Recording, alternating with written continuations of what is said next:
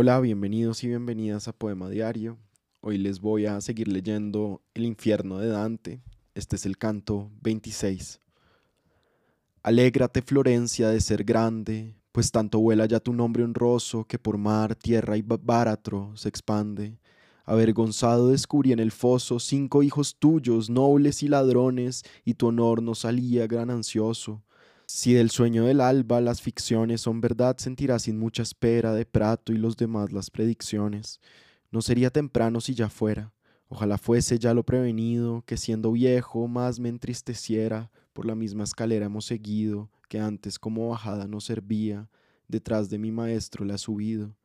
Y al recorrer la solitaria vía, por el escollo de quebrado suelo, sin las manos el pie no se valía. Entonces me dolí y ahora me duelo, cuando aquello que vi traigo a la mente y refreno el ingenio más que suelo, porque sin la virtud ya nada intente, para que mí si mi estrella o mejor cosa me ha dado el bien, después no lo lamente. Cuántos el campesino que reposa en el alcor, cuando el que al mundo aclara menos quiere ocultar su faz radiosa, mientras danza el mosquito y ya se para la mosca, gusanitos de luz viendo está en el valle do vendimia y ara, con tantas llamas vi resplandeciendo, la octava bolsa y pronto se mostraron conforme el fondo oscuro iba surgiendo.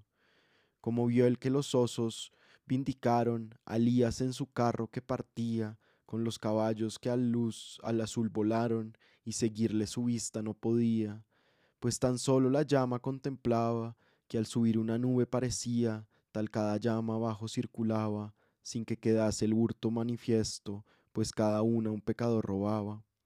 A mirar desde el puente me había puesto, bien asido a una roca que allí pende, pues de otro modo resbalara presto, y el guía que a mi atento rostro atiende. El alma va en el fuego de manera que la venda lo mismo que la enciende. Maestro mío, dije, por certera tengo ya mi opinión, pues tú has venido a confirmarla.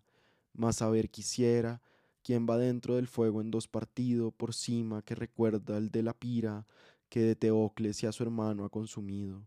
Dentro de ella me dijo, arde y suspira, Ulises con Diomedes, juntamente sufren, pues compartieron igual ira, se gime en esa llama la infidente, argucia del caballo que fue puerta, por dos salió de Roma la simiente. Llórase dentro el arte porque muerta, de Idamia Aquiles todavía llora, y el paladio que a Troya dejó abierta. Si pueden desde el fuego hablar ahora, maestro, dije, mil veces te pido, y una vez y otra mi deseo implora, que esperarle me sea concedido, hasta que la cornuda llama venga, pues hacia ella me siento compelido. Y él me dijo, juicioso es que me avenga a tu súplica digna de alabanza, pero haz porque tu lengua se contenga. Déjame hablar a mí, pues se me alcanza lo que deseas, y esa griega gente quizás oiga tu estilo sin templanza cuando tuvimos a la llama enfrente y el guía comprendió que tiempo era de hablar, así les dijo gentilmente, oh los que compartís la misma hoguera, si merecían el tiempo en que vivía ante vosotros, aunque poco fuera, cuando mis altos versos escribía, un paso más no deis, y que uno cuente dónde a morir antaño se perdía. Y de la antigua llama el más saliente de los cuernos torcióse murmurando, cual llama que del viento se resiente. Luego se fue la punta meneando, como si fuese lengua y así hablara, y echó fuera la voz y dijo, cuando decirse me alejé, que me guardara por más de un año cerca de Gaeta, antes de que así Eneas la llamara, ni el halago de un hijo, ni la inquieta piedad de un padre viejo, ni el amor que debía Penélope discreta, dentro de mí vencieron el ardor de conocer el mundo y enterarme de los vicios humanos y el valor. Quise por alta mar aventurarme, con solo un leño y con la fiel compañía que jamás consistió en abandonarme. Una costa y la otra había hasta España, y Marruecos, y la isla de los sardos, y otras que el mismo mar rodea y baña. Cuando estábamos ya viejos y tardos, al estrecho llegamos donde había Hércules elevados los resguardos que al navegante niegan la franquía. Sevilla a mi derecha se quedaba y Ceuta al otro lado se veía.